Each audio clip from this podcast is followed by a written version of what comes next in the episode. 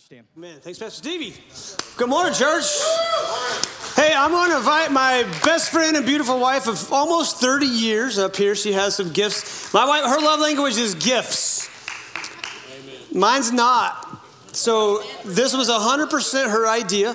Um, we are teaching the love, five love languages. That's our life group is five love languages. And if you want to teach a life group or do a life group, man, let Pastor Stevie know. Um, I was even thinking of street bikes. Like if you guys have street bikes, like you want to go riding, man, make a life group. We're going to do a dirt bike one because I like dirt bikes. Um, and so anyway, so my best friend had this idea last night in the back room. She says, we should get some gift cards. And I said, what?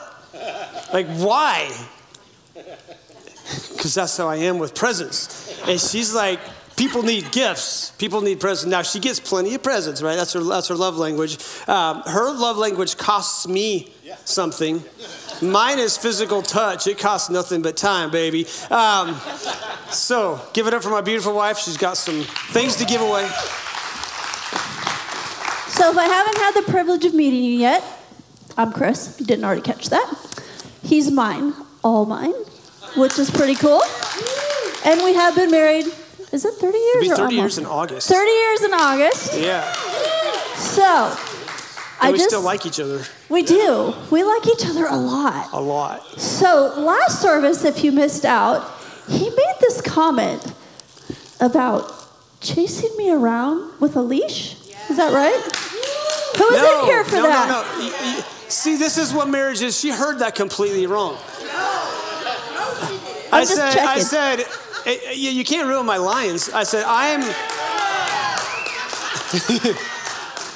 yeah, how about not in church? Tomorrow's Valentine's Day. You can. Uh, I just wanted to throw it in there Yeah. for a quick one. Okay. Besides that, I wanted to see who we have in here today that has been married the longest because you have so much wisdom to offer. So, if you've been married, let's start with 30 years or up. Stand to your feet. 30 and up. 30 and up. All right.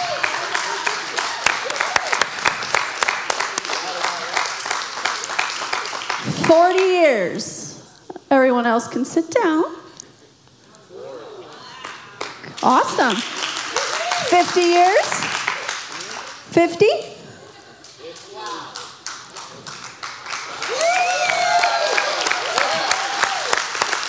Fifty-five. Well, you gotta- 55 you years? gotta- You got to go longer than that. 60? 60? Wow! That's amazing. Wow, wow, 60 wow. years. Wow. 61? Look at you. 61 years. Wow, congratulations. Take your husband to dinner. Dinner, dinner, dinner. And this is for who's been married the least amount of time. So let's start with one year. If you've been married for one year, go ahead and stand to your feet. Do we have newlyweds? Newlywed? Now, That it? All These right. lights are a little hard to see. Okay. So, how long have you been married? How long have you been married? One year. Okay. Oh, cool. Ah, awesome. Congratulations, sweetie. Oh, drop that, baby. Okay, we got one last one. Do we have anybody that's engaged? Anybody engaged? In the back? Stand back? up so I can see. Make sure there's not more than one. I think they should practice walking down the aisle. Dun, dun, dun. All right. All right. Okay, yeah, come on down. Yay. I love this. This is so fun. And look at they have these awesome jerseys on you guys. They look great. Wait, what number is his? He's what number is his? I can't 40? see it. 40 and Okay, 12. 40 and 12. 40 and 12. Awesome. you know, you Congratulations. Congratulations, you guys. There you go, babe. All right, thank you, babes, for the gifts, man, because it didn't even cross my mind. Um, and that's, that's why it's awesome to have her around. Um, heard this story about this guy who was introducing uh, the preacher, like this, this guest evangelist, and so he talked to the crowd. He's like, hey, we're welcoming, you know, Jim Bob. Been- He's been married 60 years. And everybody's like, yeah! And then he goes to four different women. Perspective is an interesting thing, isn't it? All right. I thought that was kind of funny. But hey, I am so thankful you're here today. Thank you so much for tuning in if you're online um, or if you're catching this after the fact. Um, we are on a series called Climate Change, and um, I'm excited about this whole series, and it's going to end next week. Uh, Scott's going to be speaking next week. Pastor Stevie did a great job last week. Uh, we have a great preaching staff. We really do. It's, I, I am thankful um, I get to do Wednesday nights all pretty much all the time, unless I'm sick, and I call Pastor Stevie on Wednesday at two o'clock and go, "Hey, bro, you're preaching." Um, sometimes I fake sick just to get him like all. that's not true because I love it. But on Wednesdays we go uh, verse by verse. So if you're new to our church family, uh, Sunday mornings we kind of have a theme that we go with that. But our Wednesday nights we're going through Genesis uh, verse by verse, and it's just a great thing uh, because I have to dig really deep for Wednesdays. Uh, it's just a lot of fun. So if you enjoy that, the verse by verse, that's what our Wednesday night's about. Um, and this place is pretty full. I mean, we have a real happening Wednesday night service. So, uh, all right, this is out of a series that my wife and I taught uh, at a marriage conference a couple years back. And so we developed a three to four part series. Um, and this is the like the, the marriage part of it. Um, now, if you're not married, don't tune me out because this will apply to any relationship that you have, whether it's a relationship with God, whether it's a relationship with your boss, or a relationship with your dog.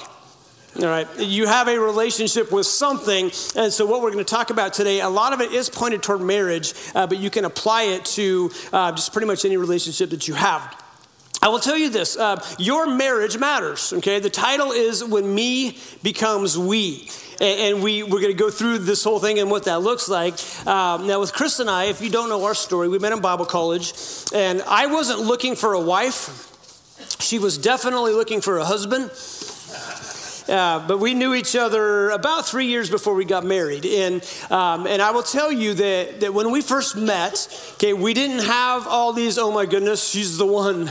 Like, she's the one. And some people will ask that question, you know, do you think there's only like one perfect person in the whole world just for you? And I say, absolutely not. That only happened one time, and that was in the Garden of, of Eden. Adam and Eve, they were the only two. So that happened. Here's why when people say, well, do you think there's just this one person just for me? No, because if somebody marries the wrong person, it messes up the rest of the pyramid scheme right that's not the way it is um, and so don't don't buy into that lie that well i just married the wrong person no you married the right person when you said i do they became the right person Okay, so you can't be like, oh, I married the one. No, you didn't. Uh, you married the one and you made the choice. you chose. You said I do. All right. Uh, yeah, you said I do, and maybe you didn't know some things. All right, we're going to get into that. Uh, later on. My, in a couple months, Chris and I will we're going to do our, our like our marriage thing. And again, whether you're married or not, whether you're looking or not looking or staying away, uh, you still need to hear what is taught.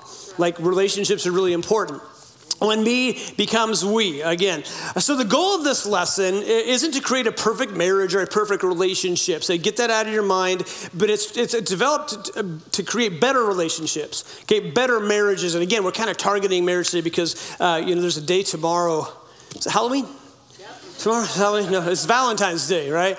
And yesterday as i was talking to my wife because again she's my best friend I said, you know, I, I don't look at one day a year to go, okay, I got to be, I, I, try to make Valentine's Day every day. Amen. Like, I want to love her the best I can every day. Um, and, and that's just, that's the goal. It's not always perfect, but that's the goal. So, again, we're not here to create perfect marriages, perfect relationships, but better ones. And so I, I hope that, get, that gets into your mind when we go into this. I will tell you this every relationship is a work in progress. Every relationship is a work in my walk with God is a work in progress. It's something that I have to take energy, I have to take effort, I have to pray, I have to, I have to do my part to make the relationship better because God does not have to do anything to improve his relationship with me. God and Jesus are up there going, you know, I just kind of failed Stan yesterday. I wasn't very nice to him, so I really need to work on that. So Jesus, just hold me accountable when I'm, you know, kind of gruff with. You know, when God's gruff with me, it's because I deserved it. God does not have to improve himself, okay? He is perfect. Yeah. Jesus is perfect. It's us that, that have the problem. And you've probably heard it said that if you're, you know, feeling far from God, guess who moved? Okay, because God does not move. God is omniscient. He's everywhere at once. But every relationship is a work in progress. And the challenge is to be patient in the process. Don't expect, I'm sorry, yeah, don't expect perfection, aim for improvement. Don't expect perfection, aim for improvement. Yet we expect perfection a little more than we would like to think in the other person. Now, if you're a mature adult, you go, okay, I'm expecting some things out of myself, and I can fail myself and go, man, I need to do that better. But don't expect perfection. Aim for improvement, which is much more achievable. Okay, expecting perfection simply sets you up for disappointment. And that's really what the lesson today is about. Is, is we get disappointed because we didn't get uh, what we wanted. Uh, a statement you never have to make to somebody is this Well, I'm not perfect. You never have to say that again. Okay, in marriage counseling, I've heard this a lot. And it's usually followed with a but. Well, I'm not perfect, but, okay, what they're saying is, well, I'm not perfect, but they're less perfect, right? Because anything that's followed with a but nullifies what you just said. Like, I love you, but hey baby, I love your I love you. All right. I can say that. I can flirt with my wife and I'll do it in church, church.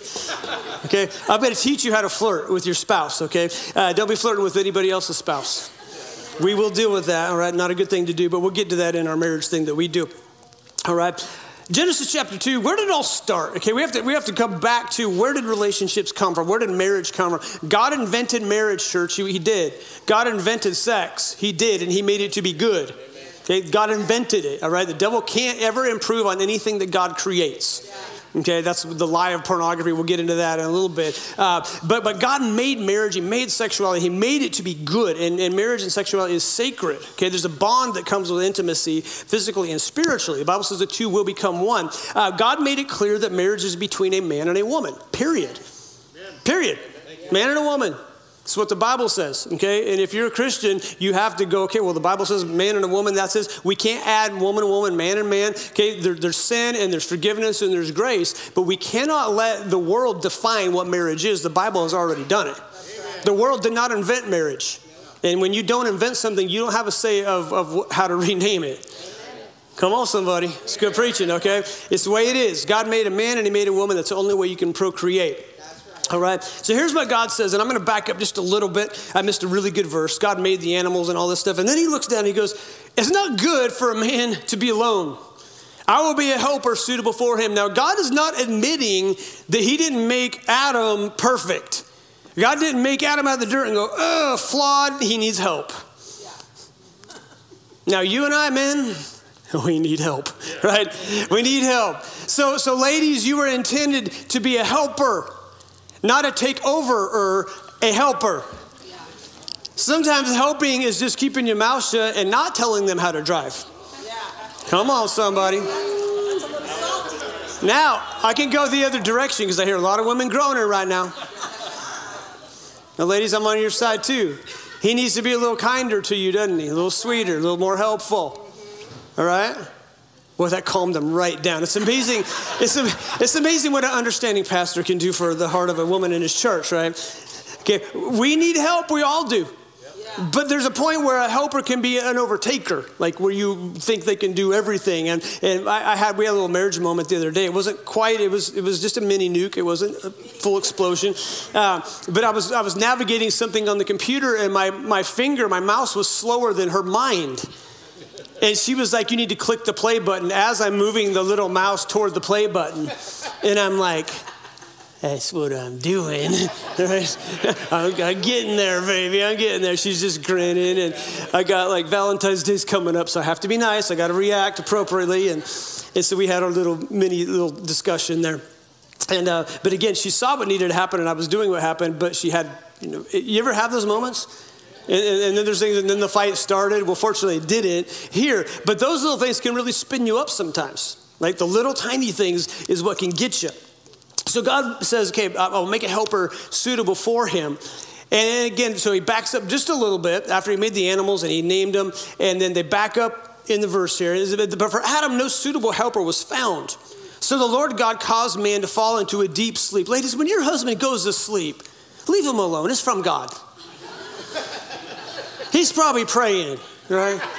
Saturday morning, he should be mowing the yard or, or, doing whatever. And maybe he's just laying before the Lord. Maybe he's working on his marriage. So, men, use that verse to your advantage, even though that's not what it means. Um, because we do that all the time with the Bible, right? He goes into his deep sleep. God was the first anesthesiologist, and he puts Adam to sleep. He does this surgery, brings the rib out, makes a woman out of it, and, and Adam wakes up, and you know the old joke, and he wakes up, he goes, Whoa, man, like, she's hot. Okay? And, and she was, right? He made them perfect. So he made a woman from the rib that she, he'd taken out of the man, and he brought her to the man. And the man said, Now this is bone of my bones, flesh of my flesh. She shall be called woman, for she was taken out of man. And for this reason, a man will leave his father and his mother and be united to his wife, and the two will become one flesh. The man and his wife were both naked and they felt no shame. So there's, there's permission here to leave the home. For this reason, a man will leave his father and mother. So apparently, when you get married, you, you can't live with his parents, but you're free to go move in with her parents. yeah. Bible, right? Um, it doesn't prohibit it. Just a little ad thing there. All right. But God made it clear marriage is between a man and woman, okay? I've heard people say, well, I just met my soulmate. You know, they usually say that about somebody that's not their spouse? No, your spouse is your soulmate. Okay, that, that's clear. And that's why we're establishing this foundation. God made marriage. God says the two will become one. Okay, he or she is your soulmate. Is, is that they're your soulmate. You, you're, you're, you're mated. You're soul together, right? You, you have different souls, but you, you understand what I'm saying? Okay, that is your soulmate now. So don't be looking for the soulmate because you're already married to him or to her. So, me becomes we. You get married, and then you got to flip the M upside down to make it a we thing. And we struggle with this. We, we don't think we do, but we do. And that's what today's lesson is really about, is how do we deal with this? Okay, 1 Corinthians chapter 7, verse 28, uh, the Apostle Paul is talking about marriage, which is kind of funny because the guy was never married. Isn't it cool when, when somebody who's never done what you do for a living can tell you how to do it? Like there's going to be some people today, you guys are going to be mad, or, or maybe nobody cares about the Rams or Bengals. Uh, do I have any Rams or Bengals fans in here? okay, that's what I thought. Uh, so you don't have to care who, who wins or loses today, just enjoy the game. All right. Uh, I do know that, that Cooper Kupp is a, is a at least what I see publicly, is an outspoken Christian. All right, I mean, they talked about their faith in Jesus Christ. So I, I didn't know that until this week. So um, I, because of my prayer life and my relationship with God, I can kind of determine who wins Super Bowl. So I'm actually praying for the Rams now. Oh, the love. Oh, the love. That's why I don't wear a jersey on Jersey Sundays. Here's the deal I don't care who wins today. As long as it's a good football game, I don't really even care. Can somebody say good and football at the same time? That's the question, all right? So Paul is not married, but the guy, he knows some things, and, and, he's talking to the Corinthians. The Corinthians wrote this letter to Paul, and they have these questions about marriage and all the relationships. And so, to the best of his ability, it's God's word. Okay, he's, he's anointed by God. But you will find that Paul's opinion, and he tells you, is intertwined and woven into the word of God. So, God allows a writer's personality to come out in the word of God. So, let's be clear 100% word of God. Got it? 100%. 100%. But it's also 100% Paul, who says some, some things that you're like, well, that's kind of weird. So God says this it is good for man to not be what? Alone. He says that. Well, the Apostle Paul, an unmarried guy, he was a young man when he became a Pharisee, uh, and, and he, he tried to serve God in his own way until he met Jesus, and then his whole life changed, okay, like many of you. And he's got this idea in his mind, if you read the whole context, he thinks Jesus is coming back in days. If not weeks or months. I mean, he's like, Jesus is coming back really soon. We just need to be ready. So you got to understand his context. So if you want to read a lot about marriage, read 1 Corinthians chapter 7. Um, and the whole thing is about relationships. And he says this Now about virgins. I have no command from the Lord. Otherwise, God hasn't really made it clear to me. But I give a judgment as one who, by the Lord's mercy, is trustworthy. There is, I know Jesus enough, I know the Word of God enough, then I'm going to give you my take on what I believe. He says this because of the present crisis. We don't know what the crisis is. Like, we don't know what's happening. I'm kind of thinking he thinks Jesus is coming back super soon. Like, just as he's going to come back really soon. He says this Because of the current crisis, I think that it is good for you to remain as you are. And what he's saying is unmarried. Now, if you're not married and you're having all these crises in your unmarried relationship, I would say you need to put the brakes on, bro. Like, if you're going at it, and, and, I've known people like, well, when we get married, all of our problems will go away. yeah. No, no, no. What I have found is marriage actually reveals some things. Because there's some things that you're willing to say to your, your betrothed when you're dating that, that are pretty limited, but once you get married, it's all hands on deck. Like, I'm gonna tell you everything I think. Marriage actually makes it harder, okay? It makes it harder. And you think when you're dating, oh, we can just talk about everything, you know, and it says la la la la la. Um, and the la la la la is okay. But that's all it is la la la la la. Because pretty soon after you're married, it's like la la la la la la la la la. Can not listen to you, right? It changes. Marriage changes something. Why? Because the devil doesn't like marriage. Now, not every marriage problem is caused by the devil, but he definitely has a part to play in it. Why? Because he will try to destroy everything God made to be good. That's what he does, all right? He's a destroyer. So, so as we go into what Paul's saying here, you need to, to think about the whole picture. He says, because of the present crisis, I, I think it's good for you to remain as you are. Are you married? Do not seek a divorce. Are you unmarried? Do not look for a wife. What? Because the same guy here, he says, yeah, don't, don't look for a wife unless. And Pastor Stevie has a great story. Unless you're burning with passion.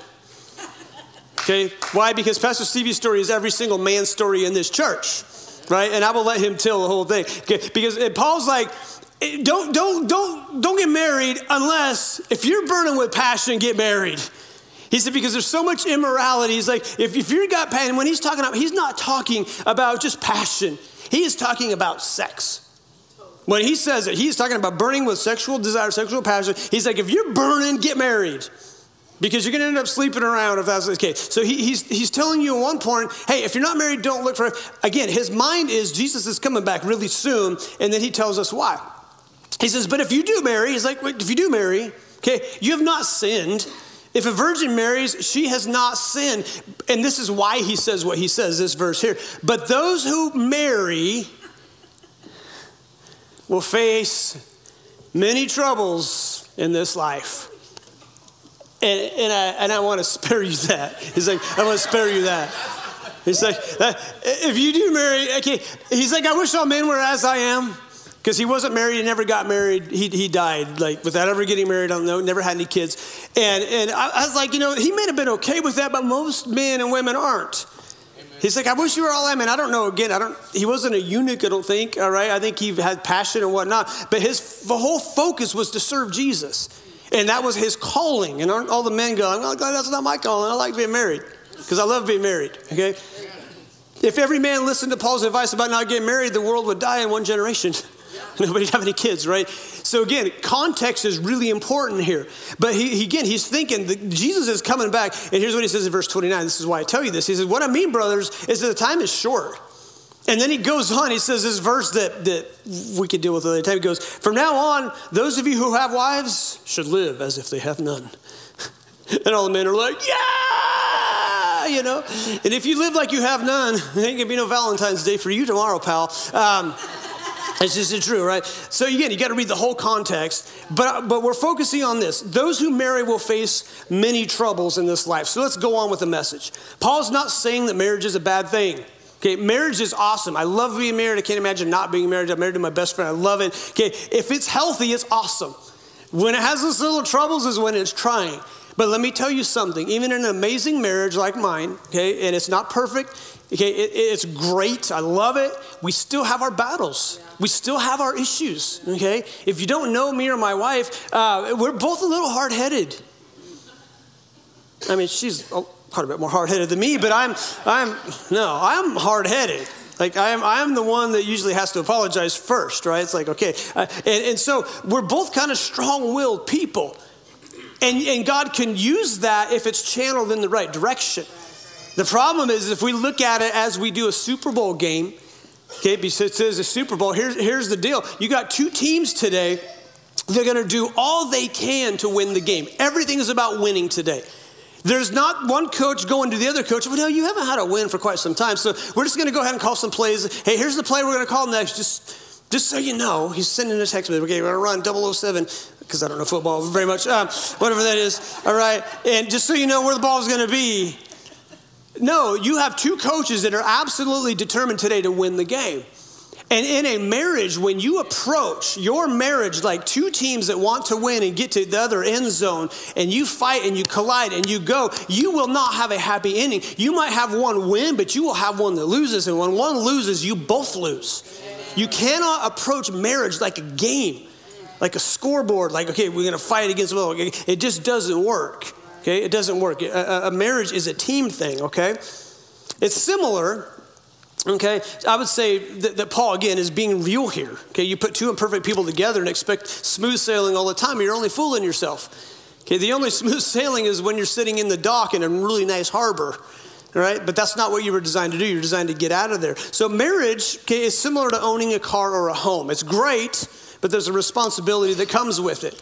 You get a home, you get a car, there's costs and maintenance, insurance, there's grass to mow, there's oil changes, there's a lot of things you got to do. Stuff's to break. You just have to expect that. Every spouse comes with a tag that you don't see until after the wedding. You know what the tag says? Maintenance required. Okay? And most of us hide that tag. We're pretty good at hiding it, okay? Maintenance required. Okay, I, I think about puppies and babies. Puppies, everybody loves a puppy and a baby. Right, you get a newborn and somebody comes in, you're like, oh, that's so cute, I want one, I want one. And the mom's like, huh? What? Because sleep deprivation is a real thing, okay? And the baby's cute as long as you can give it back, or a puppy. You get a puppy and it's like, oh, it's so cute, I want one, right? I want a puppy. And then, and then you, and then the puppy grows and then you feed it. And when you feed it, biologically things happen. My wife stepped in it yesterday. She's like, oh, my boot. And they're cute boots. And I like had to put them in the back of the truck for the trip. I was like, dump dog. And the dog was like, ah. All right. I was like, you should have went outside. And it, it, here's the deal. We, we chose to get a puppy, okay, 10 years ago. And he's still pooping. Okay? Relationships can be messy. I want a puppy that doesn't poop and a baby that doesn't scream. Okay, that would be a fake one, right? D- doesn't happen that way. But puppies and babies are cute until they grow. Okay, I was reading, this guy wrote a book that I am reading, a guy I met. Um, he wrote the story when he was a kid. He said, I wanted a dog, and I just wanted a dog, wanted a dog, wanted a dog. And his, his dad and mom finally said, Okay, we're gonna get you a puppy, but it's yours, 100%. It's yours. I think he was 10. So he gets this dog. And he said, I was so happy. It was like laying on my bed. It was, man. And he said, in three days, the honeymoon was over. That thing was barking and pooping and peeing and eating. And he said, yeah, I started realizing that thing that I thought was so cute and so fulfilling required maintenance. And it wasn't fun anymore, right? It wasn't fun anymore. And we can look at marriage like that. We can look at it as, well, I just had this expectations of what it was going to be like, and it's not like that, so it's not fun anymore. No, you know, you have to know what you're getting into, and sometimes you don't even know what you're getting into until you get into it. Like nobody can prepare you for marriage. No amount of marriage counseling can prepare you for actually being married. I've learned that, all right? So that's why you have me to tell you what's up with it. To some extent, you married a fixer upper. You just got to believe that. Okay, some of you, you had a new paint job on the outside, but on the inside, you were a fire sale. it's like, wow, it looks great. The siding's outside, right? And, and then you go inside and you're like, what? what happened? Life happened. But you said, I do, baby. now you're me, right? And then the remodeling takes place, all right? Church families, we're all fixer uppers. There is no perfect church. Like if you find it, don't stay there because you'll ruin it, right? Because we're all imperfect. We're all fixer uppers to a point, all right? So again, when you when you get married or you get a job, you have a kid, you buy a car or a house or a church, uh, you get a church family, you enter this commitment with desires and expectations. You have in your mind how things are going to go, and most of the time they're unrealistic right? So you have ideal and then you have what's real. Ideal is what? Ideal is what you would want to see. Ideal is like, okay, this is what I want to see, but then you have real, and that's what you will likely see. That's what you will likely see. Guys, Valentine's Day is tomorrow, okay? Don't forget that. But let me tell you something. If you have been mean to her lately, if you have not been nice to her lately, if you've not been complimenting, if you've been picking at her, good luck tomorrow. Love you, but good luck. Right, ladies? I, expect a big amen out of that. Ladies, if you haven't been respecting him, if you haven't been nice to him, if you haven't been meeting his needs, you know, needs, needs, okay? If you haven't been doing those things that he, he needs from you, you might get a card tomorrow, but it might be from the Dollar Tree. might be the cheapest one out of obligation. I got to get one or else. All right. Now, one thing I've learned thing about cards is my wife likes expensive cards. She does. I bought her dollar store cards for a long time. I was like, oh, that's cute oh, it's 50 cents. And, and, I'll, and I'll say, hey, babe, it was a dollar store, but it was marked half off. So here you go. She's never been proud of me for finding a half off card. I realized that, that, that it has to be nice because my wife's very creative. That's, she's that type. And, and, and it has to say the right things. So here's what I do, Katie, Chris. Here's what I do. I go, I go to the expensive aisle now because I learned this lesson the hard way about three years ago. I was like, 10 bucks is not worth a cold shoulder. So you buy a nice card and I read it. And if it makes me cry, like if I get teared up, I'm like, this is the right card. the card might say you're paying too much for this Hallmark card, but it's got to sponsor our TV shows. Um, no, now if I read it and it says something that is with, with me and my wife because she's my best friend, I love her, and li- literally if it makes me tear up, I'm like, this is the card. This is the card. And it can't just be the card; it has to have a coffee card inside the card, little thing, right? So there's there's a thing to know love languages or not. Now, you know, your wife may not like cards, but you got to figure out what the love language is, which is why we're teaching the class. But you have ideal and you have what's real. Where do we get our idea of what marriage or relationship should look like? Okay, let's talk about that for a little bit. All right, where, where do we get this idea of what marriage or relationship should be like? Some people think it's from our parents, and and you might say, yeah, we get it from our parents, but that's a lot less than you think. Why is that? Because if you came from a home that your parents treated each other bad, or maybe they divorced, or maybe they fought, maybe there was a lot of friction there, you still, most of you still, got married. Yeah. You still got married believing mine's not going to be like that. Yeah. Okay, I grew up in a home. My parents are probably watching online right now. They're on a mission in Maui, suffering for Jesus, right? Yeah. They go there because they like each other, they love each other. Okay, that's, that's their trip, all right? And that's cool for me because I grew up in a home that was healthy. I grew up in a home that, that dinner was always at six o'clock. My dad worked hard, came home from the woods, and you know, mom met him with a glass of iced tea. We took his boots off. There was this relationship. Okay, he, he, he, he taught me something. Before I got married, he said, compliment the cooking. Compliment the cooking. Like even if she makes something that's not great, compliment it. Why? He says, because if you quit complimenting the cooking, she's gonna quit cooking. I was like, oh, that's pretty good wisdom, okay? And there's more than one way to compliment cooking, okay? There's more than one way to compliment cooking, okay? And we both need those compliments. All right. So, so I grew up in a home that I thought marriage works. Marriage is fun. My mom and dad love each other. All right. And and so I had this idea, and so I grew up in, and I've told you this before. I, I grew up in Leave It to Beaver's house. Chris grew up in the Simpsons house. Like literally, like ah, you know, all this craziness, and then you put them together, and you expect them to get along. Different idea, right? When, when Chris's mom and dad fought, they, mom moved out, took Chris with her, went we lived somewhere else. That's not how my family worked. We worked it out. Don't move out, work it out. And, and that's, that's, so that's what I grew up in. So, just to tell you that is that you can get two totally different types of people that had different experiences and marry them and have a great marriage. So, don't be blaming your past, okay, for, for your marriage problems, okay? Does it factor in? Sure, it does, okay? But here's what I believe. Okay, uh, people get married believing, well, my, my, you know, my parents got divorced, they hated each other, but I'm gonna get married and mine's gonna be different. Mine's gonna be different. Mine's gonna be different. Here's what I believe. I believe that today's generation, especially, probably not 100 years ago because they didn't have social media or movies or Disney, uh, I believe that today we get our idea of what a marriage should be from romance novels, pornography, okay, which, guys, is terrible for you. Just so you know, don't ever let anybody lie to you that you need porn in your marriage. That it, will take your marriage the furthest away from a good sex life. It destroys you. Okay, it does. It just does. Man, we know we, we like the way God made women. Okay, we know that every man is, or every normal man is tempted by that. But it will take you so far away from what you're trying to achieve. It's just it's Satan's cheap, you know, cheap imitation of what God made to be beautiful. So that's okay. It's not like that, okay? We get romance novels, pornography, with movies, social media, Disney. They pay, play a big part in how we view marriage and how it should be. We have reality shows called The Bachelor, okay? Never seen a whole episode, I don't think, but I've seen enough to go, so phony. Like, it's just all lust. And if one guy's got to kiss 20 women to figure it out, if you're a godly woman, you shouldn't be there anyway. But if he's got to kiss 20 other women, just ditch him right? I mean, and, and then you go, oh, he's like some other guy. Cry me a river. Like, it's, you know, watch something different than that, okay? That's not real life.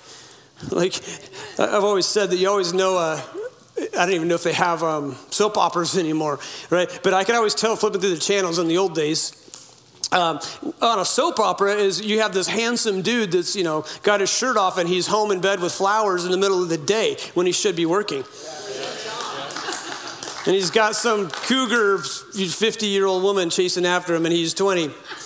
I just said that in church, didn't I? Yeah, uh, that's what it's called. I was just trying to be relevant to today's culture, right? Okay. You know, there are always happy relationships in, in soap operas, all right? Days of our lives. Um, yeah, still on. they still haven't figured it out yet, right? It doesn't work. Here's what I believe it happens, and, and this was something I never thought about or never heard before, but I, I believe the Holy Spirit showed this to me recently, um, meaning this week. And that, and that when you watch romance novels and you get your idea of marriage from the world or from Hollywood, it plants a comparison seed in your mind and you don't even know it. You're comparing your spouse to what you're seeing on TV that is not real. Those people are getting paid to fake it, they're getting paid to act. Okay, they're getting paid to do that. Now, you know, Hallmark is a thing; it's real. And and, the, and what I love about Hallmark is the the suspense, because you never know how it's going to turn out. Um, all right. But here's what here's what happens, guys. Your your your brain gets programmed into what this is what marriage should look like. Okay, it's the puppy without the poop. It's the kid without the screaming. That, that's what it is. And so we think this marriage should be just, you know, stress-free. Everything's gonna be lovey and roses and flowers and it's gonna be great. That's not how it is. Comparison seed says this is what your spouse isn't. This is why social media is so dangerous. You're looking at everybody else taking their great vacations. You're like, oh, I wish I could do, you know. And, and, and it appeals to the side of you go to, my marriage isn't that. Well, their marriage isn't that either. I, I, have seen enough and I know enough that I've seen, you know, people go to Cabo and they show, they post these pictures of them and then they're divorced a month later because that was their last ditch effort to try to figure it out. Yeah. Let me tell you something. You have two people that are in love with Jesus, they're going to figure it out. Okay, they're going to figure it out. They're going to find a way to figure it out. Okay, some things like a good marriage that only time and experience can teach you. For example, when you buy a new car, there's this feeling attached to it, right? You ever got a new car? There's, there's an emotion to it. I remember when I bought my F-150, you know, in 2003. It was an 02, had 10,000 miles. I got a really good deal on it. And I, I, I get a truck and I go out in the garage. I'm like, I got a truck. I got a truck. You know why I felt that way? Because I was driving a four-door Geo Metro hatchback for a long time. I painted. I had my painting business out of a Metro because I was cheap and I was making money, right? And I would pull up these jobs, and sometimes these guys' tires were as big as my car, and they would make fun of me. They called me micro painting. That was the, that was it's actually Johnson's Painting and Repair, which is still a thing. But but they called me micro painting, and I'd put a 24 foot lit extension ladder out the back hatchback. I had a little 4x4 trailer that I pulled behind and put all my paint gear in there because I didn't care what you think. I was making more than you. Right? And I was getting 50 miles a gallon in that baby. Chris, we were talking about, he had a Metro 2, a little three cylinder. Great, had zero power. It'd go up Horseshoe Bend Hill about three miles an hour. But doggone it, it would get 40 miles a gallon doing it. Okay? And, and so we, we got rid of that and, and got my truck, and I would go and look at it. I'm like, oh, my truck. And I washed it and cleaned it because I'm kind of neat freak with like that. But after a while, that, that truck now is in my garage still. It's in the third bay. It's not, Chris's is number one. My F 250 is in number two. My F 150 is in number three. All right, this is going to move out when I need to work on a motorcycle. And, and, I go out and I look at it and I'm like, yeah, it's nice, but it's got a vacuum leak. It, the transmission went out in it recently. I put a different one in and that one's kind of doing something funky. And I'm like, yeah, whatever. But I don't, I'm not enamored with it anymore. I still wash it sometimes. Like, and I, take care of it sometimes, and I say, I try to take care of it. But I'm not enamored with it anymore. Here's, here's what I'm, I'm relating this to. Sometimes in our marriages, guys, we are so enamored with each other at first, and then the tranny breaks, and then there's a vacuum leak, and there's things that begin to happen, and we don't put that effort into it anymore. And we're not enamored by it anymore, and we need to be enamored by it right? We, as best we can.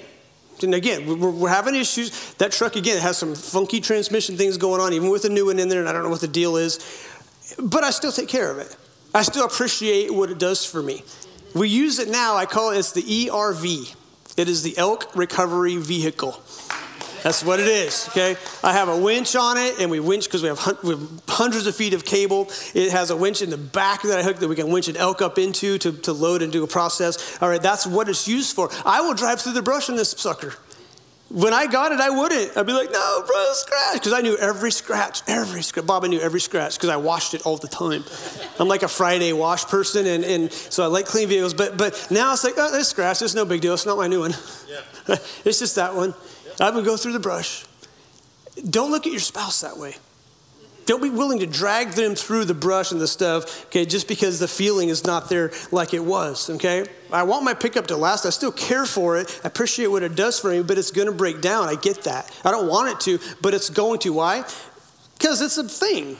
It's got a lot of moving parts, like a marriage, right? Um, again, routine maintenance will prevent a lot of things, but it's still a mechanical thing with moving parts. So it's going to break.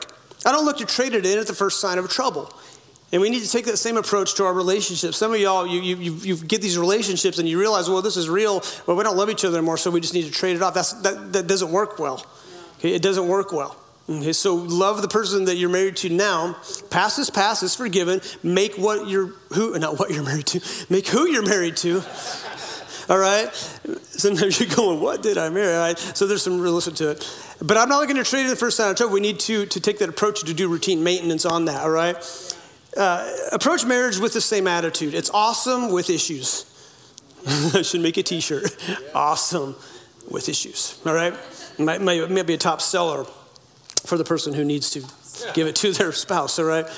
When I was in Spokane one time, I saw this pickup, and I'm a Ford guy, so I'm gonna say it's a Chevy. It was a Chevy dealership, and there was this pickup parked in front of the Chevy dealership. It had a big plywood sign with painted on there, it said lemon. And apparently, this dealership wouldn't do anything with this. He bought the truck and it, they wouldn't fix anything. So he just parked it in front of the dealership on the public road that just said, I bought this here and it's a lemon. They won't do anything. Right. And it was there for a long time. That's pretty good advertising. But if you post on Facebook about your spouse, lemon, that's bad. Okay? There are no lemon laws when it comes to marriage. You can't come to your pastor and go, you know, we got married last week, but there was something I just found out. Is there a, can I do an exchange? I'll be like, no, you said I do. You should have figured it out before, because once you do, you did. Now you got to work on it, okay? We have a hard time with that sometimes. All right, no lemon laws when it comes to marriages. So we enter this marriage with an imaginary box or of, of, of, hopes and desires and expectations. And James, okay, he addresses human nature. James chapter 4, verse 1 through 2. He says this What causes fights and quarrels among you? Don't they come from that spouse you married that just doesn't do what you want to say or what you want? Is that what that says? Oh, I'm, I'm in the wrong Bible. I'm in my own version. Um, no, the one I wrote. No. What causes fights and, and quarrels among you? Don't they come from your desires? Whose desires? Yours. The battle within you. You want something, but you don't get it. You want something, but you don't get it. Every disagreement I have had with my wife is because my expectation was not met. Now, I'm not saying my expectations were wrong, but every disagreement I get into, I, my expectations are not met. Okay, expectations can be bad and they can be good. You have to have expectations, but they need to be realistic. So there's three things that enter that we enter a relationship with, and here's my illustration. Andy Stanley did this, and I want to do it. So normal wedding. Okay, I'm with the groom, and sometimes we're in the back, sometimes we're here. So I'll just pretend like we're in this one. Um, now this building is set up way different than our new building will be. It will be a good place for weddings. All right. So if you want to get married, just find someone after church and get engaged, and we'll do the wedding next week. No, it doesn't happen like that. All right, so here's what I normally do I'll, I'll, be with the groom, and we'll go stand over here, and we'll be waiting, and he's got these hopes and anticipations. And so, you know, we'll, we'll stand right here and kind of watch. Um, sometimes on the stairs, but sometimes we'll be here and we'll watch. And as soon as, you know, somebody gives you a thumbs up, um, I, I will come up here, and the groom's following me. And what I, what I see is that the groom will come up carrying some imaginary boxes. So he he comes up here and he's looking, he's got this big smile on his face, and every expectation is there that man, she's looking good. And, uh, you know, he's so thankful for everybody that showed up. He's thankful for the caterers and the decorations. I mean, you know, most grooms are just looking at the decorations and going, this is so amazing. I, my whole life, I've been waiting for this moment. And, um, oh, there's a woman in a white dress. But, boy, they sure did a good job on that. That, that bunting, it's beautiful. Is bunting a thing? Um, baseball term. Women have a different idea of what bunting is, but you know, and they're looking at the colors, and man, we just we just look at. And she comes walking in, and he's still just enamored with with the decorations. No, every guy's looking at the woman. I don't remember anything about my wedding except my wife walking down the aisle going, "That's mine." it's mine.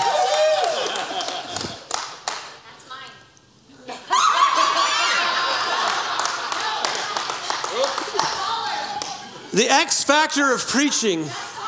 That literally says Kristen Nix.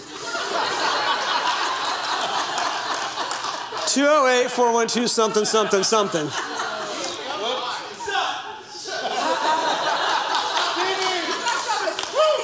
For a good time, no.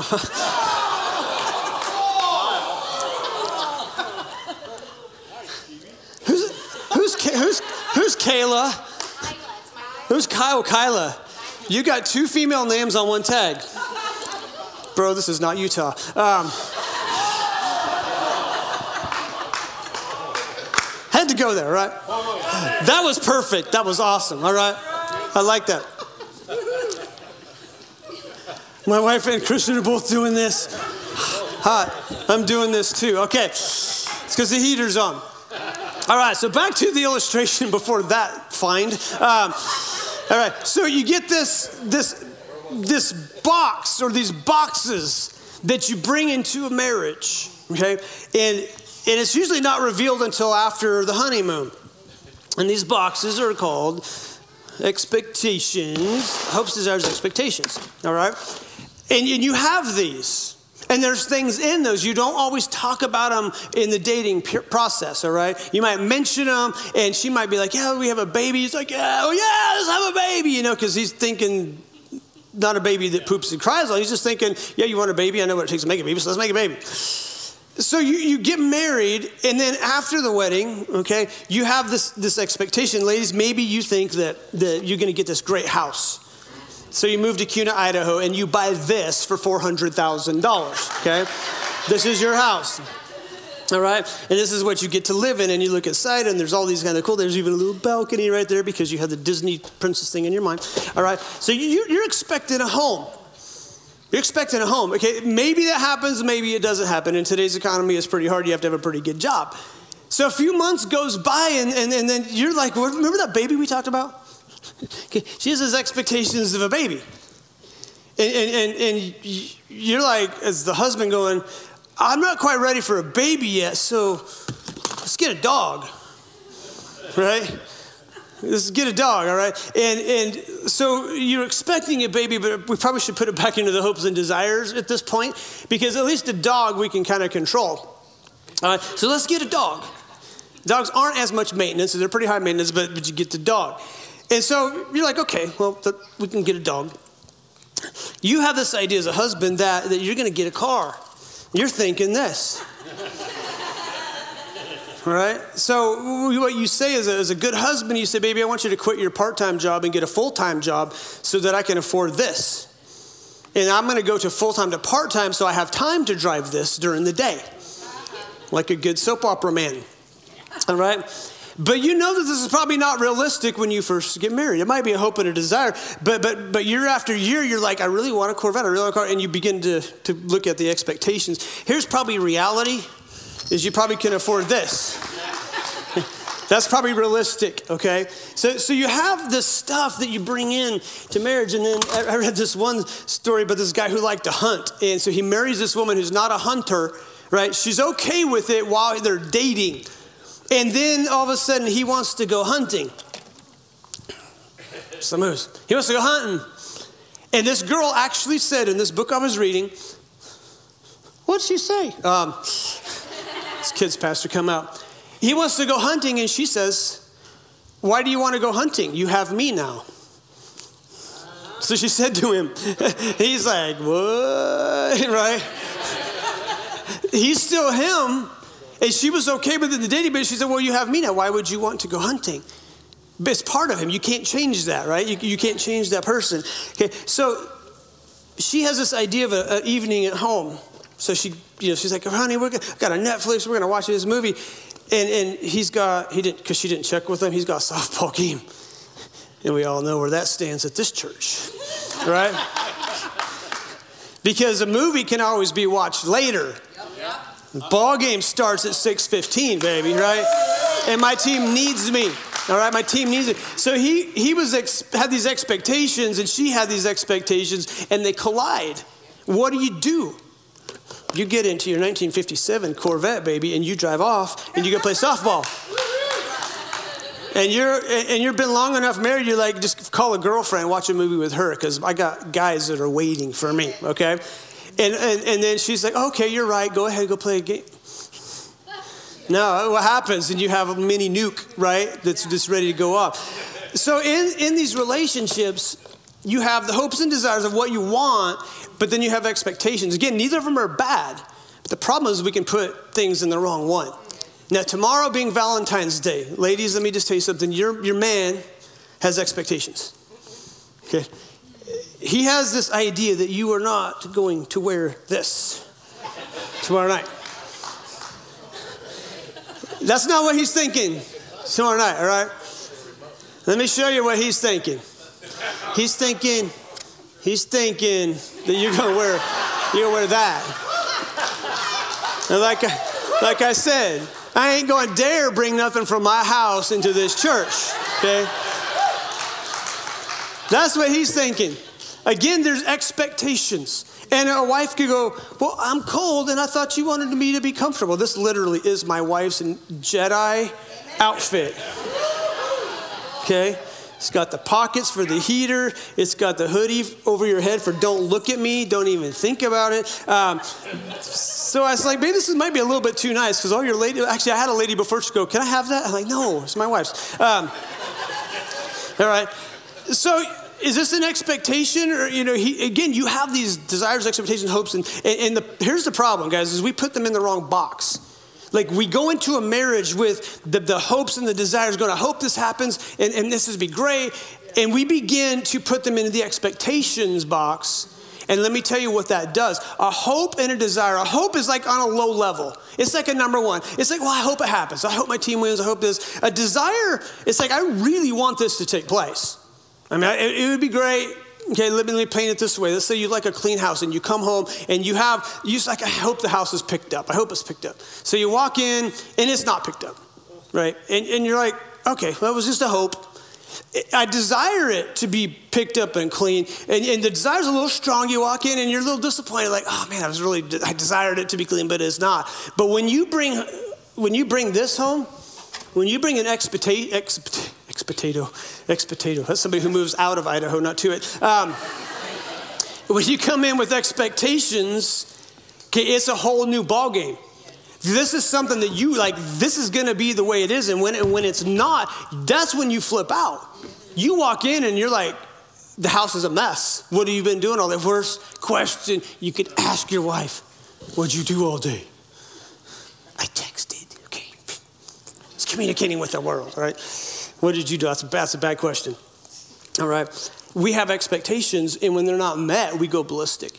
Yeah. We can have these same things in our walk with God. We have hopes, desires, and expectations. We have to be really careful, okay, where we what we put in the expectations tote. Yeah. Really, really careful. Because let me tell you something, a lot of people have a relationship with God based on what they can get out of it when we already have salvation and eternity. Okay? He gave everything. All right? It, it, it, that, that alone is enough, okay? So, hopes, desires, expectations. What do I desire? What do I expect? We have to know what to put in what.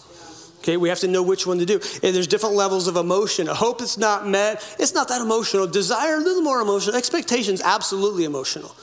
And we can, we can ruin a whole evening by one stupid little comment. Yeah. Okay, I've told some of you the story. Chris and I were going to dinner. We were on this date. We were going down Meridian Road. And it gets me. 2 a.m. it doesn't get me. 5 a.m. it doesn't get me because there's no traffic. It's the people I have a problem with. It's not the driving, it's the people that drive crazy. And I remember we were driving down the road, and I remember, you know, we're almost to, to Overland, and, and like somebody cut me off, and I was like, ugh. And, and I made a comment, and we're going to dinner, like we're we're going to dinner. It's gonna be fun, it's gonna be good, it's gonna be great. And I make a comment, and she makes a comment back, and all of a sudden we're dropping mortars.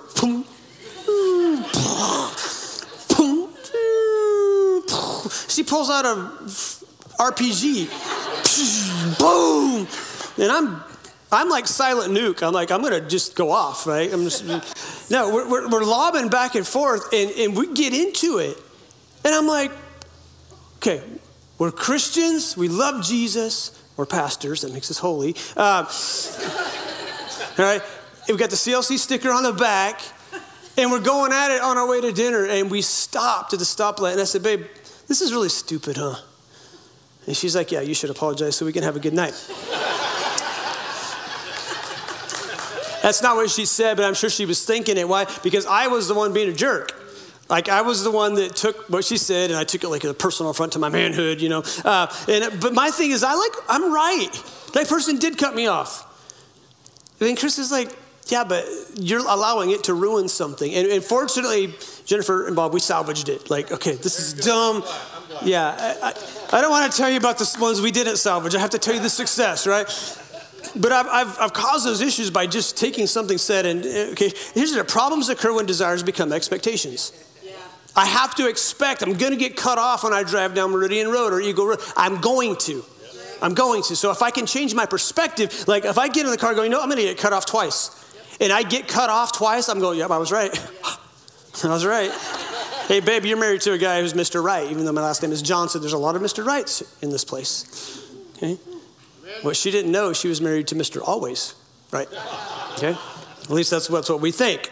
Okay? So, my question for you here as we move on what areas have you allowed this to happen in? Okay, right now, like right now, whether you're married or not, okay, you either have a job, you have children, you have a dog, you definitely have a God if you've given your life to Jesus Christ, okay?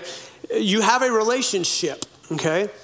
This applies to every relationship your work, expectations, or hopes and desires. And, whatever tote that's in is going to determine how you react to it. So it's better to have most of your stuff in this one. Expectations, faithfulness. Absolutely. Your spouse, you, you got married, you should be faithful. That's an expectation, right? Providing for. Okay, define provision. Is food and water, or is it a brand new car and all kinds of nice clothes? Um, there, there's those things, but we have an expectations for ladies for your husband to protect you, be your protector. Okay, some of y'all, your ladies, you were the protector. Like, you, like you're the one that packs the gun, and you know he's scared, he's scared of ants and stuff. Um, but but most most men I know, most men I know in our church, you're the protector. If somebody came into the house, you would be the one that went on the attack or the, the defense. Okay, because I know our guys. That's how you are. Ladies, you want to be loved. You want to be cared for and honored. That's an expectation, and that's okay. That's the way it should be. Why? Because he made you a promise, didn't he? Amen. On that day, he made you a promise. All right. You learning something so far? Okay, good. So if we live in a constant state of disappointment in other people, then you set unrealistic expectations. Okay, a constant, okay, state of disappointment. Not just, well, I was disappointed. It was if you're always disappointed constantly, then you've set an unrealistic expectation. So if you're consistently disappointed in others, it's a you problem. And we've made the we back into what? Back into a me. Okay? We're back into me. That's what I've made it. If I'm always disappointed, I've made it all about me. And Scott, last night when we were here for prayer, he said it also can spell you. So, Scott, thanks for that. Scott's preaching next week. It's going to be good, right? And that's true. When, when we make it about me, it becomes you. Okay? That's the way it is. Then you're an FFA, you're like, well, you was good, right? If you don't know what FFA is, you are not from Idaho. Um, okay? All right. It's Future Firefighters of America. Future farmers, if you didn't know, right? It's a we thing, guys. It's a we thing. So, Scott, thanks for pointing that out. I love that. It was great. Let me give you an illustration. Okay. Um, actually, no, I got ahead of myself. So there are areas that you have to lower your expectations in order to have peace in your life and relationships. Here's a question Do I have a right? Listen, do I have a right to be happy? The answer is no. You do not have a right. There's nothing in the Bible that says you have a right to be happy. We don't have a right to be. You know what happiness is? Happiness is this, okay? Happiness is a fruit, okay? It's not a right, it's a fruit. Happiness is the result of something. It's the result of what happened. And in our walk with God, uh, I cannot make my wife my source of happiness. I have to make Jesus my source. If Jesus is my source of happiness, okay, she adds to my happiness. But I can't be an unhappy person and put that expectation on my beautiful wife to say, well, you need to do all this and this and this and this so I can be happy. How selfish is that? And yet we do it. We put it in the expectations box, okay? My wife can't be my source of happiness. My source of happiness has, again, has to come from who?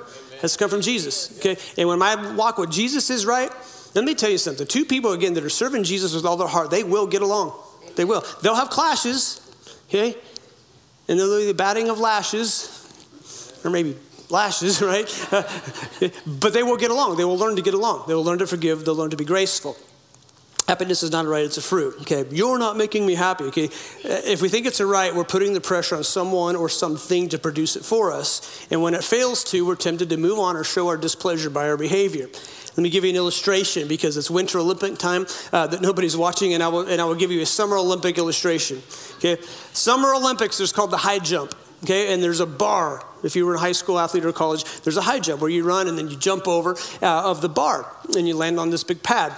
Okay, if you go into a marriage and you set the, the bar up really high, okay, and they're trying to jump over it and they keep knocking it off and keep knocking it off, okay, for you to go, you know what, you really need to work out more, you need to do more leg lifts, you need to go to the gym, you need to do this and this and this and this, and then you can get over the bar. That's setting unrealistic expectations. Now, you might have a hope and desire for that, okay, but that's not real. And in our relationships, we set this bar up and we think we have the right to set the height of the bar for our spouse. And if they can't get over it, what is the wisest, most graceful thing you can do? Lower the bar. Lower the bar. Okay? It's not lay it on the ground, it's lower the bar. So that they can learn how to get over it. And once they learn how to get over it, then you move it up a little bit. But guys, we inadvertently set the bar really high for others. But when we knock the bar down, we're pretty easy. Well, I'm just going to put it on this one until I get over it. We're really easy on ourselves. That's just kind of human nature, but we set this bar up high for other people, okay? The thing is, is we need to work on improving. All right, let's close this out. We come into a marriage with ideas of what marriage is like based on, again, what we've seen in our homes or movies, social media. Okay, again, looking to Hollywood for marriage advice is always a bad idea because it's a comparison trap, all right? Why do you think fairy tales end at the wedding? In the end, says what? And they lived happily ever after, right? There's a reason that Disney doesn't say, and two years later. Previously on Cinderella, right? two years later, they're like, ah, right? There's a reason they stop at the uh, happily ever after. Because that's not true. It's an idea that we put into our little girls' minds, right, of what it's going to be like, but it's just not reality. Yeah. Hopes, desires, expectations, okay? It gives this impression that a good marriage is full of happiness, joy, peace, and no struggles. That's just not real. It's just not real. Okay, so you need to understand this. If you're in a relationship now and it's hard, it's hard, and you're going at it, you need to understand you're just not abnormal. That happens. Okay, Chris and I, we have our moments. We call them marriage moments. Okay, I, and we call it an apology most of the time on my end because I make a big deal over stuff that I shouldn't make a deal over. All right, heaven is the only place of happily ever after. Amen okay? And that lies ahead of us, all right? So if you're not right with Jesus today, this is your moment to get right with Jesus, okay? And I want to tell you something that everything I talk to you about today, if you've not given your life to Christ, if you've not given your life to Jesus, none of what I said really even matters. Your eternity is really what matters. But you will find when you get your walk with God right in the right place, it gives you a foundation for getting relationships with people right because you become a little more graceful, a little more forgiving. Okay? And heaven and hell, guys, you, when you die, your last breath, you go to heaven or you go to hell. Well, I don't want to go to hell. How do I get out of hell? That's what the cross is all about. God so loved the world that he gave his only son. Right? He, he, who invented relationships? God did, okay? He wants a relationship with you, but when we sinned and we didn't repent of it, it broke a relationship. It, it created a distance between us, and that's why God sent his son Jesus to die on a cross and rise three days later so that we can be forgiven. All we have to do is ask him. That is the easiest thing ever, right? And here's what I believe I believe that, that, that God put Jesus in the hopes and desires box. Hopes and desires that some people on this earth would actually accept the sacrifice that he gave. I don't believe that God put it in the expectations because I think he knew there's a lot of people that would reject Jesus.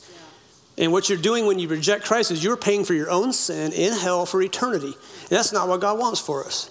So God loved us enough to say, yeah, bunch of messed up people, but I love them. I want them in my home, and I'm going to give you Jesus, and what you do with it is up to you. And I don't know where your walk with God is. If you've accepted Jesus as your Savior, okay, you're good to go.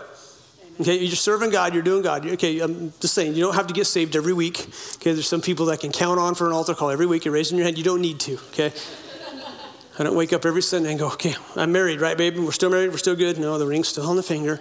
Okay, have you accepted Jesus as your Savior? Okay, and if that's something you want to do, if I just have everybody bow their heads just for a moment, it's something that's vital. Your eternity depends on it. Okay, your peace depends on it, your grace. And I'm gonna tell you something. If you do not have Jesus in your heart right now, in your life, there is a there's something missing and you know it, you feel it. Like there's something with life that I can't can't put my finger on it, but I've tried everything and nothing brings me peace.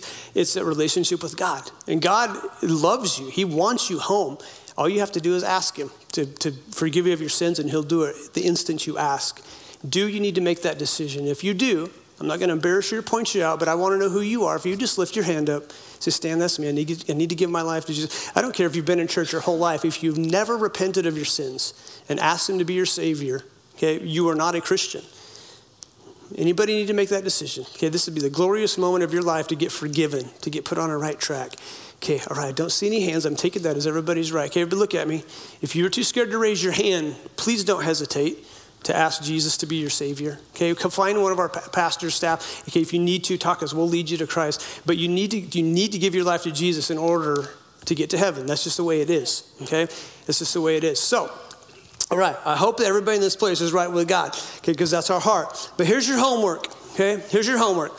Identify, and this will help you. I still have to do this. Identify hopes, desires, and expectations, and put them back into the proper box.